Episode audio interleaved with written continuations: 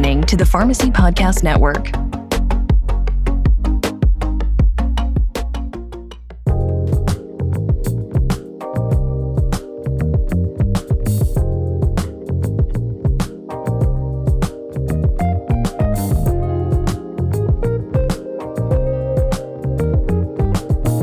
This is the Sex PharmD podcast with your host, Dr. Nadia Archambault, licensed clinical pharmacist and certified sex therapist.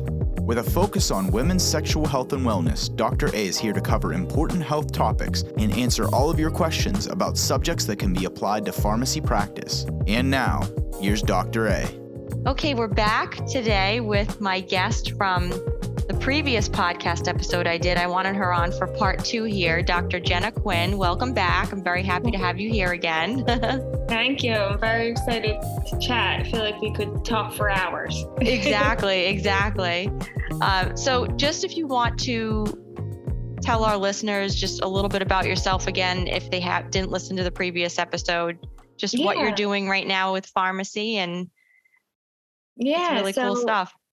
I am a pediatric pharmacist by uh, tr- by trade. So I've been um, in a NICU, PICU, uh, or ER setting, and always surrounded by you know children. So it was always anyone from zero days old those little tiny preemies to uh, 21 years of age. Um, and lately some of the kids are actually have been older in the facilities because what i'm realizing is sometimes they have a hard time transitioning out of various facilities um, once they hit 21 um, but i still from being in the ICU settings and um, just around pediatrics, just exclusively in the hospitals, I realized that um, two patient populations were uh, very much underserved when it comes to pharmacy and, and in that outpatient setting, in the ambulatory care setting. And so those two patient populations were medically complex uh, pediatric patients, and um, in addition, also our uh, fetal maternal medicine patients. So we had resources inpatient for them as far as a clinical pharmacist. But then what I found was once they transitioned to outpatient, there was very few pharmacy experts on those two topics. Um, and they're extremely high risk populations, both of them. So I built a business um, to cater to those both those populations in various AmCare settings outside of the hospital where we're primarily used. Yeah, and I I just love this whole area of pharmacy that you've carved out for yourself. Uh, and of course, we'll give the info on how to get in touch with you and how to find you after in in the show notes. But your Perfecting Peds, which is you know the perfectingpeds.com website, you have also your company that you've created is is pretty amazing. Thank you. It Perfecting Peds off of my uh, OCD, and I think everybody who is a pediatric or neonatal pharmacist has to have a little bit because um, there, you know, you have to be meticulous about all the dosing. But um, yeah, and and through that, I just um, started taking care of a lot of moms in, in that newborn um, who are in the NICU or just on the on the well floor, or even the high risk ones that are you know being watched by fetal maternal medicine. And so there was always lots of questions surrounding the you know how safe X, Y, and Z medications are while pregnant, and then also um, while breastfeeding after they had the baby. So that's something that, um, with my own personal journey, being on Effexor uh, through pregnancy and breastfeeding, and mm-hmm. really, quite frankly, needing that to survive, um, you know, I, I can't imagine not knowing you know the the safety efficacy um, through you know through through my journey um, because numerous providers told me to get off my meds and had i not done what i do um, yeah. you know, i knew the risk i knew the benefit and for me it was a no-brainer um, to stay on my meds. I think that's where we kind of um, get uh, you know it gets blurry but for a lot of people but i think that with each patient it's like you know what are what are your risks if you go off this med? Like for me it's like i i really can't function. And then mm. what are the benefits if you stay on this med? And i think you know we there's so much guilt surrounding various medications while pregnant and breastfeeding but you have to think of you know if i'm not on these meds for anxiety depression you know, or these antipsychotics, um, while pregnant and breastfeeding. I'm not going to be able to even function. Therefore, my baby's not safe. I'm not safe. So I think there's a, a lot more that goes into it than um, the surface level that a lot of providers um, think about. And they're just like, you have to get off. So it's Right. like a, a trigger, you know, it's like a, like eh, they just see that someone's pregnant and then you think you have to be you know all organic and off all every single med and so that's Yeah. not necessarily safe for a lot of people Yeah, and I I like to use the scenario with patients where you you really have to be the best version of yourself. So yeah to take care of others properly. And so, you know, when you're on an airplane and they go through the emergency, you know, and if the Yeah. oxygen mask comes down, you have to put the oxygen mask on you first. And it's not being Right. selfish. It's just before putting it on your kid, because then if you're not functioning, they're not going to be able to function properly. So it's that whole idea behind that. right know? i yeah, Yeah. i com- i completely agree because growing up my mom was like an obnoxious she was she didn't never needed a break from us she never did self-care she was just like always happy to be with us and i was like oh my god and now having Mhm. three girls i just always stress to them like mommy needs 20 minutes to herself Right? or mommy's gonna go like they already know what a spa is like mommy's gonna go get a a, a, facial like Uh-huh. never did any Yeah. of that or mommy's gonna go on a date with dad or mommy's gonna like they know my workouts are non-negotiable you can work out with me but Mhm. um i'm gonna i'm gonna do it and you can just sit here and chill or you can work out with me but i think there needs to be you know that needs to be a message that all women hear um, especially we recently had a family emergency with my sister-in-law and oh, no. i think it's just not talked about enough that like you don't feel guilty for for for needing these things especially if you're in crisis like 100%. So important. So yeah, so back to the the breastfeeding and I know that you're an expert on this, which is so cool. I love it.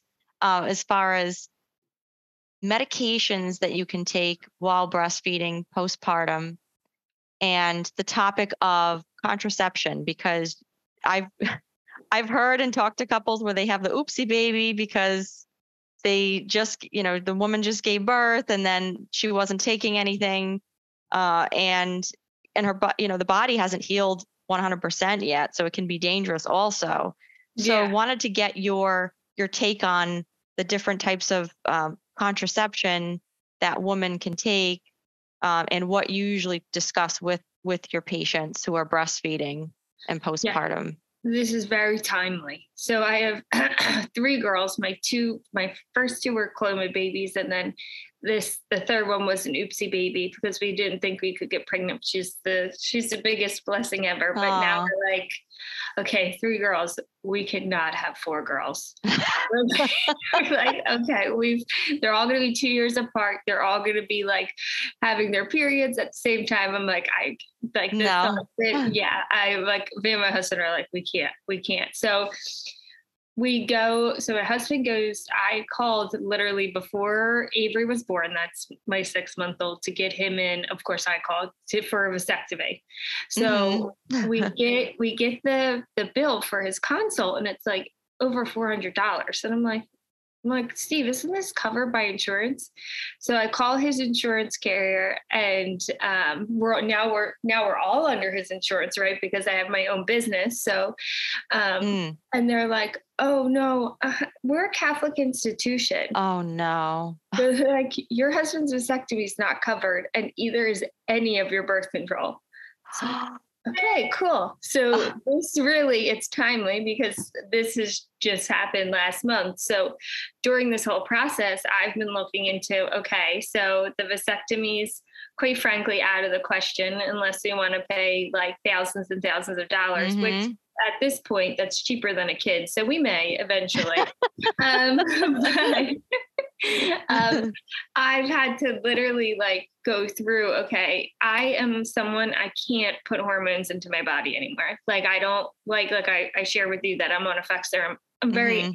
anxious um without my Effexor. But then Mhm. also on top of it, like I realized very young like you know through the end of high school that i did not do well on hormonal contraceptives with my mood at least Okay.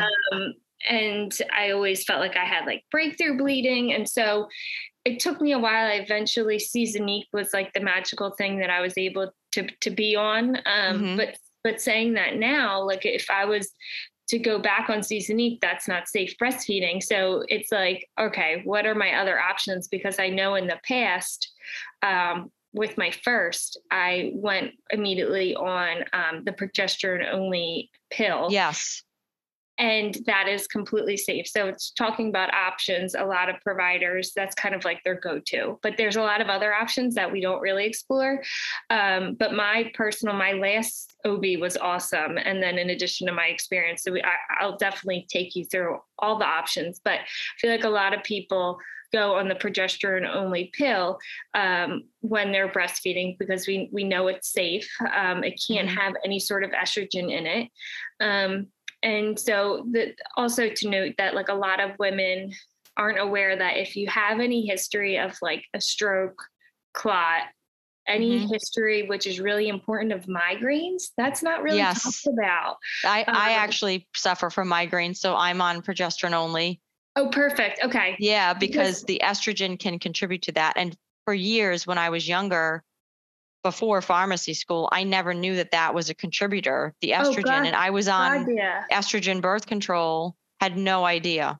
yeah and that's a lot Yeah. of my um like one of my girlfriends has like a Chiari malformation and i'm like you should really please just go on progesterone only And another one of my girlfriends oddly enough she had the um she was on estrogen um birth control she was a, a smoker but it wasn't like it was like more like a casual like you know Mhm. when you're you're young and, and dumb and we're all doing stupid stuff in college and high school and then and Mm. she this was um before she even had any kids she had a stroke a mini stroke so wow. then yeah so she was somebody that i was like you have to get off that um like Mhm. you know and then you know god forbid you have like any sort of sort of hypertension like these are things and and she had migraine so it's like the perfect storm of but I don't Yeah. think enough people know that if you have a migraine, you should absolutely not be on an estrogen containing uh, birth control um, because sometimes they don't even tell.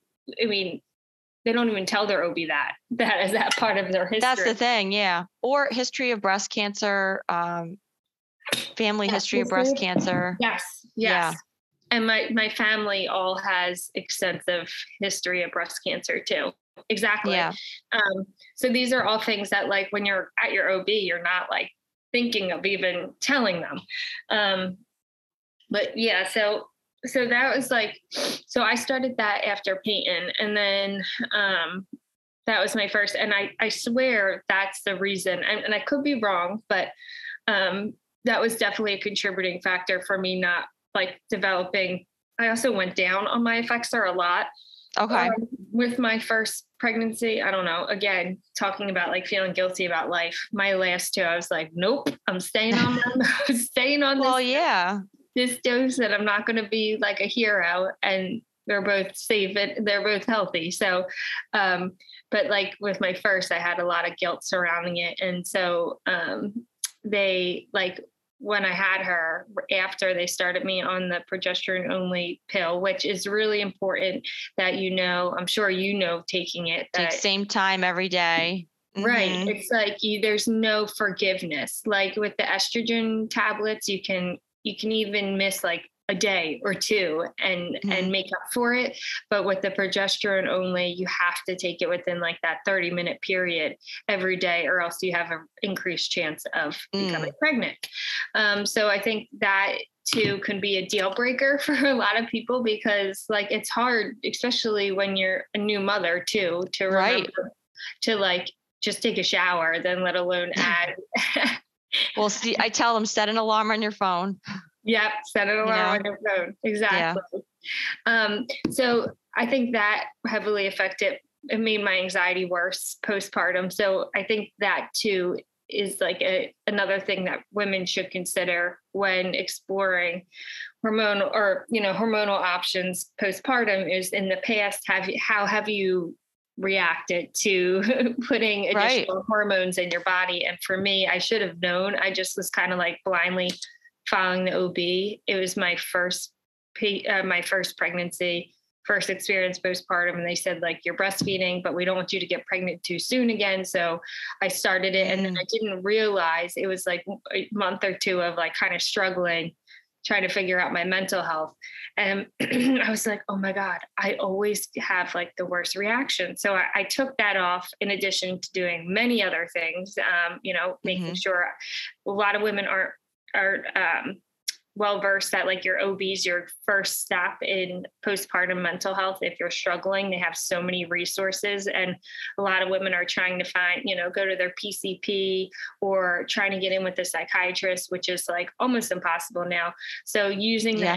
the OB as your first step and the person who they they do this all the time. And i think we forget that that we kind of associate them with like you know having the baby and delivering the baby and you know your body postpartum. But but think of them as they have unlimited resources for this. Um, so so that's obviously the first option is those mm-hmm. those progesterone only pills. And i actually found an interesting website just looking through everything. It's called NURX. And what this is, is interesting. It goes through each progesterone, it has only pro, progestin only or progesterone oh. only pills, and it actually gives you different ways that you can purchase it, um, even if you um, like at affordable out of pocket prices. So, you know, for me, I think of me right now, right? So I have no insurance um, because mm-hmm. of my husband working at a Catholic institution. Mm-hmm.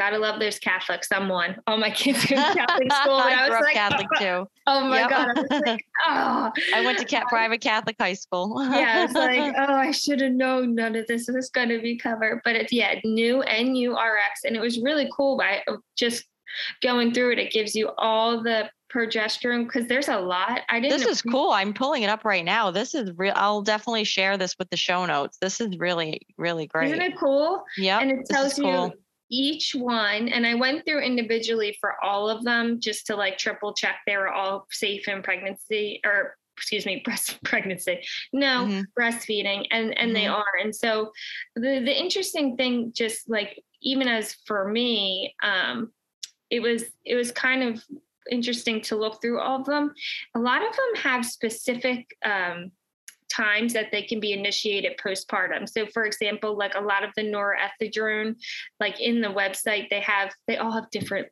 different names, but they're oh, I know essentially the same thing. And they're all like female names. They're like Heather, Camila, yeah. Camila, like all. I mean, there was I never like, thought of that actually. I never put that together that they're female. they're all, and I'm like, what the heck? So someone yeah. was like having fun naming all of them. Essentially, they're all the same thing. Looking them up, there was yeah. just but on that website, they have a predominantly either norethindrone or um, dro- I'm going to mispronounce this. Um, droseparidone. If I'm, I'm yeah, I know. I that's a tough one to. I'm gonna butcher that, but either one of those are safe. And I actually like went in and um, like looked under. I love Lexicomp as my my mm. go-to for what's safe in pregnancy and breastfeeding, and they've actually gotten away from um, saying like 100% this is unsafe, this is safe for pregnancy. Okay. For example, the old school, and we're going to age ourselves, is that it used to be categories like A through X. You remember? Yes. Like so yep. it's not that anymore. Really? Okay. Yeah, they completely revamped the website and I love it. So what they do for a pregnancy is they put they tabulate like all the literature. So every all even case reports like so they'll give you here's what happened in all these case reports. It doesn't, or all these studies. And it completely goes away from the A through X, which I love, which is kind of like what I'm advocating for is it shouldn't be like black and white. Of yeah. course, you have those medications that are teratogenic. So of course you're gonna change those mm. over before. And also not to get have a squirrel moment, but my husband is on was on before. He'll love me for telling everybody that's on um, finasteride for hair Yep. growth. So Mhm. those are things that even your partner shouldn't be taking when you're trying. So like there are some absolute no-nos. But the cool Mm. thing is when you go into Lexi, it now will tell you like here's every single study and here's what they found. And then for breastfeeding too, they know that they kind of summarize it's called um, a relative it's called an RID relative infant dose. And what they found was is that if the relative infant dose was less than 10% for most drugs that is considered safe. And okay. so they'll give you the relative infant dose and on top of that they'll also populate anything that happened you know while while it was studied. So for example for norethindrone um, they put in there um, that they took milk concentrations from uh, various women. Okay. and just pick, picking it up. And then it, it will tell you I'm pulling it i thought I, I thought i saved it correctly but no that would be too that would be too good um, but it tells you okay so it says information in the presence of norethindrone is available following um, postpartum administration of various women and then what they did was using the breast milk concentrations the relative infant dose of norethindrone is 4.1% um, compared to the weight adjusted maternal dose so what they do is they say like what it, what amount is getting to the infant and um, wow. it has to be less than 10% Okay. of, um, of that. And so, of and this is all on LexiComp. Yes, yes. This Yep, is great. Okay. it's awesome. Yeah. So, breastfeeding is generally considered acceptable if the RID of the medication is less than 10%.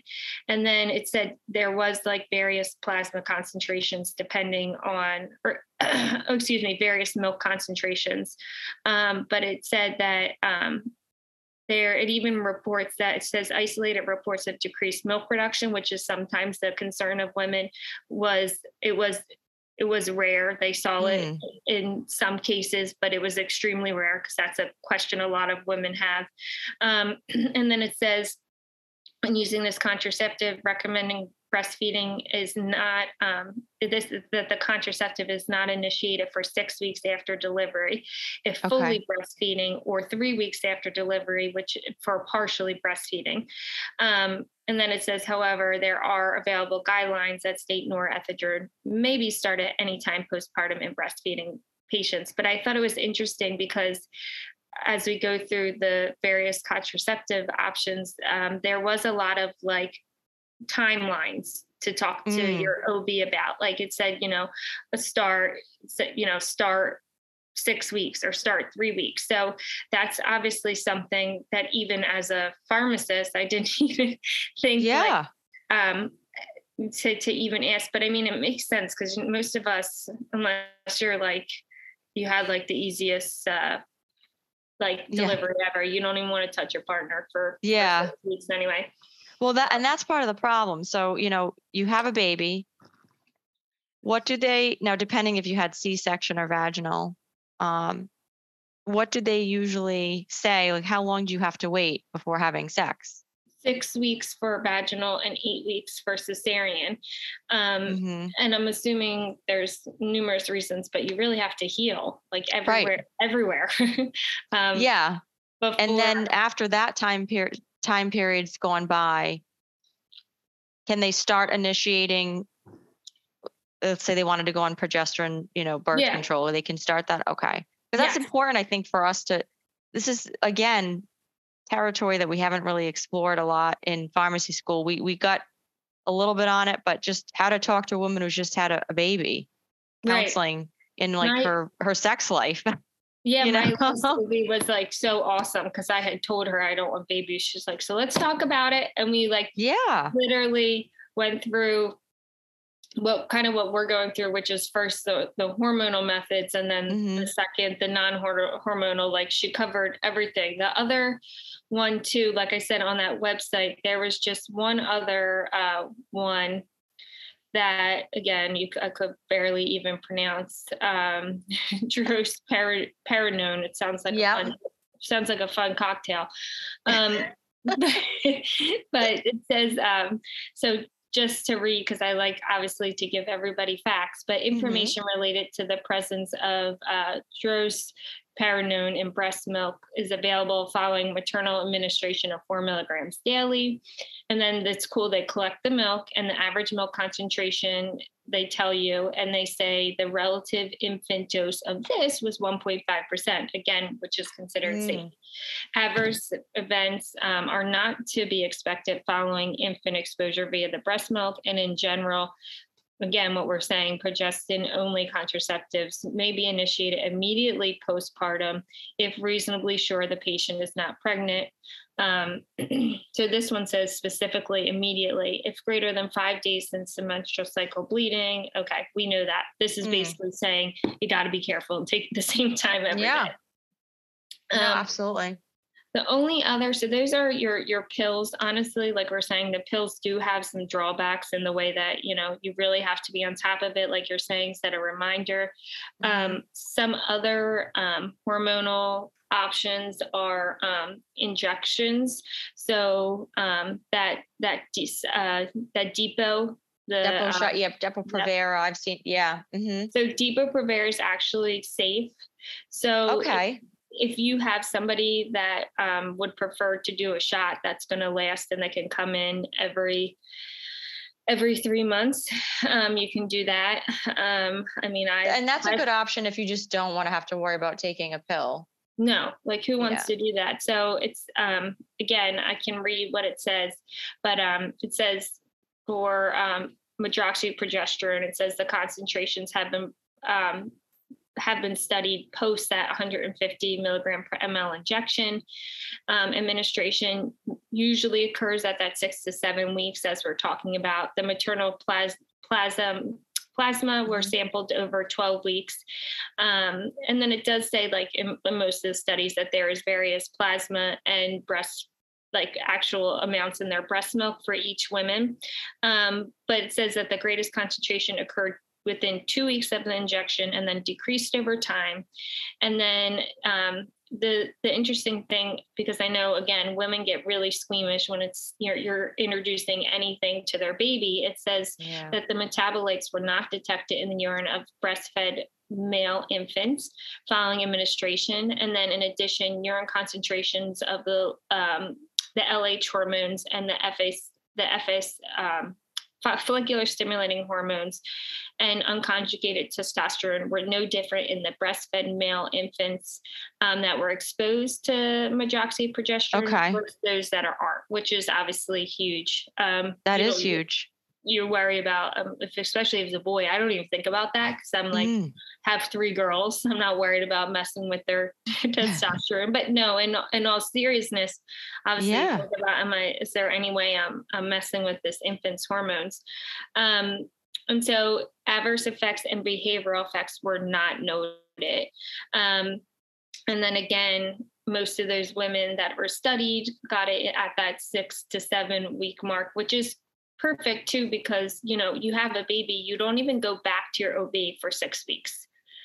Um, and Yeah. so so that at that OB visit really should be where where we talk about these contraceptive methods. And then um, two other or one other option is that hormonal implant.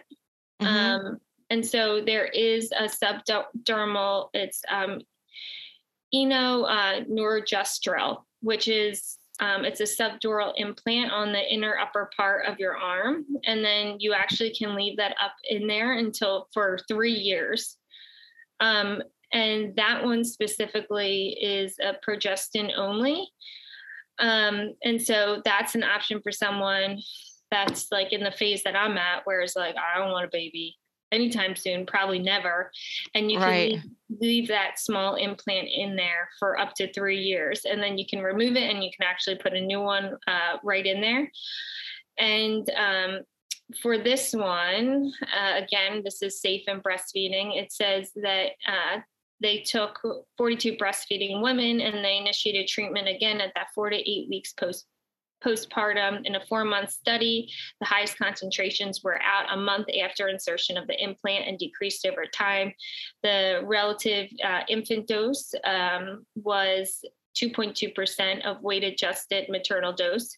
So um, it's considered safe. And the theoretical concerns of these implants that they could prevent the onset of um, or like lactation was Mhm. um, found that that was that was incorrect. It says that it does not affect the quality or quantity of your milk. So again, that concern that you could have decreased milk production is negated. Okay. Um, and then uh, breastfeeding infants of the mothers with the um, enogestrel implant were not found to have any differences in body length, head circumference, body weight, or any adverse or psychomotor development. Um, so again, a completely safe option with that implant. Um, then the the so that kind of covers everything that's safe from a hormonal um, perspective. Um, and then from which I wanted to do, um, again, was explore the non-hormonal options. Yeah. Because I do not like having hormones in my body. Mhm. Um, so the one that I found that I was really wanted to do, and I actually got a quote from the insurance company um, of what it would be just at value is, have you ever heard of the copper IUD? I have heard of that. I don't know enough about it, but I have heard of it.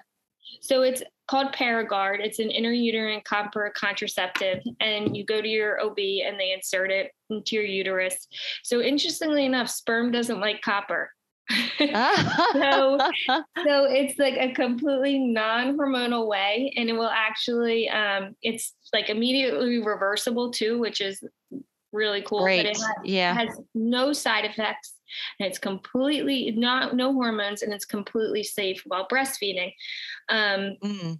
so when I looked, I was like, oh my God, this is perfect for me because I don't want to put any hormones in my body. But I also want, I think what's really important too that I didn't touch on is um, efficacy. So for the hormonal implant or getting sterilized or this copper IUD, Mhm. um, they're all, that is all over 99% effective. So if you're like, Even the copper one. yes, yes. That's so amazing. It's $900 if you don't have insurance, but I feel like if you're going to keep that baby in for 10 years it's totally worth it um Yeah.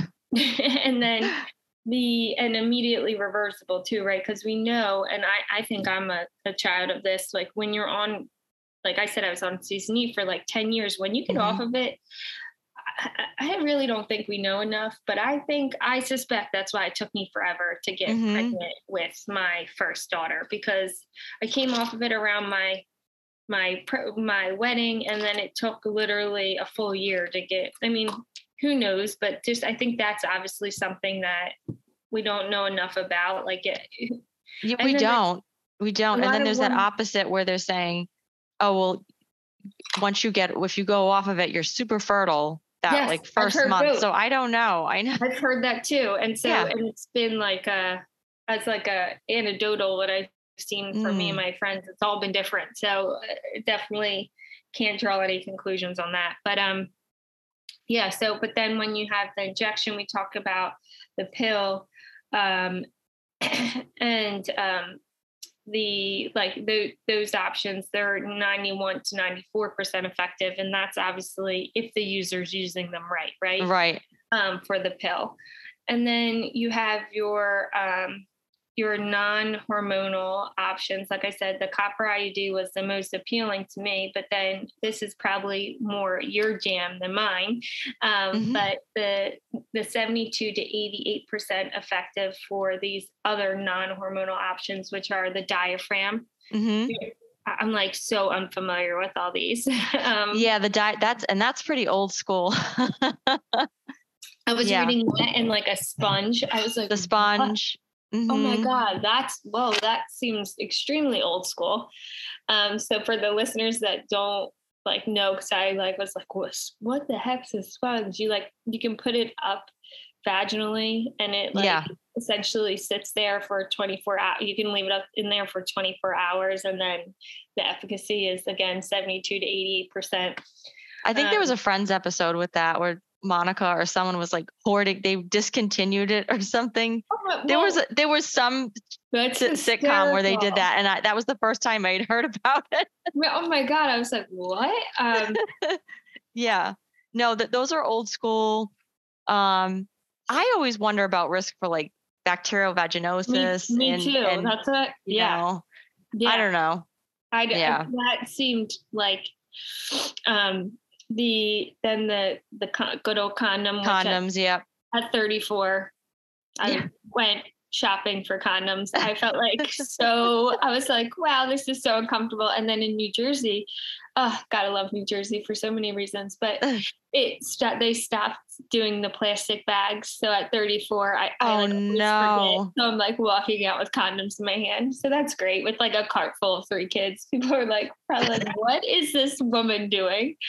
Um, then you have your good But you old know, you have to. This is another thing. Like you have to wonder, you know, how who came up with that whole idea and how insensitive it is. Are they thinking about that? Are they thinking about maybe someone? And it might deter someone from Oh buying. God, I know. I know. you know any Like, type of don't have the condom or anything because they're they're embarrassed so they, they have to think about this for consumers also yeah. Maybe do Yeah. like an Amazon, an Amazon drop instead of going to CVS with three children and doing that. I was like, wow, this is this is a first. oh man um, then the good old pull and pray as yeah i was literally says. going to say that too pull and pray um, spermicide, which Yes. you may be more familiar with than I am, but you have to put it on like X amount of time before. yeah and yeah you have to put it on um and in fact i was just listening to something about this with the spermicides um you know and, and if you have to make sure that you're putting it correctly um you know inserting it incorrectly It's like anywhere from like 15 minutes to 60 minutes before. Yeah. sex, right? It, and it main so basically it maintains acidic vaginal pH. So to and and that's really how it's working. They say at least 10 to 15 minutes before sex, um, but some are only effective for an hour. oh, is that where you have to reapply every time you're having sex. You, you know, there, there's a lot. Like, and and obviously, I'm not in this wheelhouse, but think if you're like in the dating land and you're like at that uncomfortable, like with me and my husband, and he's seen me vaginally birth three kids. So Right, right, like, right. I have to apply the spermicide, but like if you're in a dating world, that might get a little awkward. Um, yeah, you know, it kind of takes the romance out of things. yeah. Uh, Yeah. And then the last thing um, is which a lot of people are talking about lately, and, and I love this is Mhm. um, your expertise, but that natural cycle, that the app that people are using, yes. Mhm. it's it seems to be getting so it's the first FDA approved birth control app, and so basically you take your temperature, Mhm. um, and then you you kind of plot and trend um, your your body temperature in according to your cycles. And I've heard um, a lot of women have have success with this, and it's it's again. 72 to 88 percent effective is, is what they're they're stating but this to me is a little bit newer and a lot of people Yeah. Yeah, because they used to. So, you know, people used to just use a good old calendar. So, on average, if you have a 28 day menstrual cycle, you're usually ovulation occurs around like 14 days, they say, before the start of the next menstrual period. But then that length can vary That's what I'm depending on the person. Mine Yeah. always like grossly varied. I mean, obviously that's probably why for the first two I needed a little bit of help, but, but mine could be anywhere from like day 10 to day 24. I mean, it was like when I was doing those Right. um when I was doing the the ovulation sticks, like Mhm. I would it was always like very inconsistent too. So and there's um, really I only think- that they they say like what and and you might know more because you've been through this journey with there's like really five days where you can actually get yep. pregnant. Yep, Yeah. Exactly. Yep. Yeah. And some people even say like optimally like that 48 hour window is really like a magical window and Mhm. they say you know to have sex at least once a day or or every other day is usually enough in that in that 5 day Mhm. window um and and so yeah that that's it but it, apparently this app is is awesome for for tracking that and then really narrowing down like based off of your your temperature um Yeah, that's with- really cool. yeah, and that was something that I was instructed to do when I was trying to conceive just with the ovulation sticks was also to track my temperature too. And so some genius made this awesome app called Natural Cycles. Um, so that's another Yeah. option too. I mean, we can Um, track our sleep now. We can track this. you know. Oh my God, right? Yeah. Yeah. seriously. And so there are so many options. Uh, Again, I haven't even I like just called that the the Paragard to get like some Yeah. uh, some um just background on how much it would cost with no insurance. Um, but there there definitely are so many options now that if hormonal or not hormonal and breastfeeding you you you know have have a to a to z options on what you can take that's safe Yeah. Now on the copper insert, how is it once a year? How, how does that work? no just once and it lives Wow. up there for 10 for up to 10 years and That's amazing. yeah apparently copper is it's like again like for some reason sperm do not do not like it I wish I had come up with that. and it was like That's- genius came up with that I know Yeah, that's really so- cool. yeah Yeah, and this new RX, this is great. You know, I'll put this in the show notes too. This is really just for some quick information too. yeah This is really good. Yeah, I mean, the you know, again, I feel like these are conversations that women might may not feel as comfortable talking about because it's you know, they get squirmish when they're talking about sex, but it's important and even more important if they want to start using contraception, what are their options? right So, Right, yeah. right. Exactly Yeah. Thank you for sharing all that. That that was a lot of really great information. And your Uh-huh. personal journey too. I appreciate you opening up to everybody. It makes it more relatable for everyone. You know, you've you've been there with a lot of these things. So yes yes Yeah. no we should all all be open there's you know you never know who's going through something that for some reason or another people are you know embarrassed to talk about them very yeah, absolutely. Because then you can relate to more people Mm-hmm. And as far as how to find you, we have your website. Yes. Um, so I have my website, which is just perfectingpeds.com. Um, some other ways we have a Facebook, a Instagram, and uh, a LinkedIn, which is at Perfecting Peds, and then my own personal um, LinkedIn and Facebook and Instagram, which is Jena with one N, so J E N A, and then last name Quinn, Q U I N N. Perfect. And congrats on your publication. I saw that on LinkedIn. Oh, thank you. Yeah, That's really great. my grandfather i'll never really i don't think i'll ever match him as a pharmacist but he was insane he had over 150 patents um I didn't I didn't know that until I read that when you were talking about, you know, that your your grandfather was a a pharmacist, correct? yeah and he Yeah. he was a pharmacist and then he went back and got his doctorate in chemistry and so he worked at GlaxoSmithKline in Philly um for I don't know like 30 or 40 years and so he had over like 150 patents and he re- he wrote a lot of organic chemistry books which was my least favorite subject in college. That's amazing that he Um, wrote books. That's so cool. I know. and so you know sometimes he passed away like two years ago and it i and he also uh, found that like the discovered the association was on the team of discovered that dopamine affects parkinson's and so they he made huge strides in healthcare and so you know every time i have like a monumental he's the reason um, when when he passed uh, a couple weeks later I, or uh, it was probably a couple months I bought my LLC because I'm like, you know what? He, you know, he, if anything, he Yep. inspired me to to do more and to do things like that are done, you know, the non-traditional way. So um, I was just sad to because he was like the only person that I would love to to share my publication with. So Oh. Yeah, Yeah, and for he- the for the for the listeners, it's the publication is opportunities for comprehensive medication management for children with special healthcare needs and medical complexity. It's, I I'm looking forward to it. Now, how can they find this publication? um, so I think you can go on my LinkedIn. It's right there. Okay. Um, and then and then that's like the the preprints. Um, and so um, it's gonna be it got like accepted, so they put it into the preprints. But Okay. um, then it's going to be on. Oh God! Which And I love there's it? a photo too of you and your grandfather. Oh, it's just so sweet. I don't think it's actually going to be published in a journal until January. Okay, that's great though. That's so exciting. But yeah, they were they have like they were they'll they'll do the the preprints and then actually I was talking to Todd um, from the Pharmacy Network. Uh, the he he wants to do a podcast just on that and and then I think that'd be great.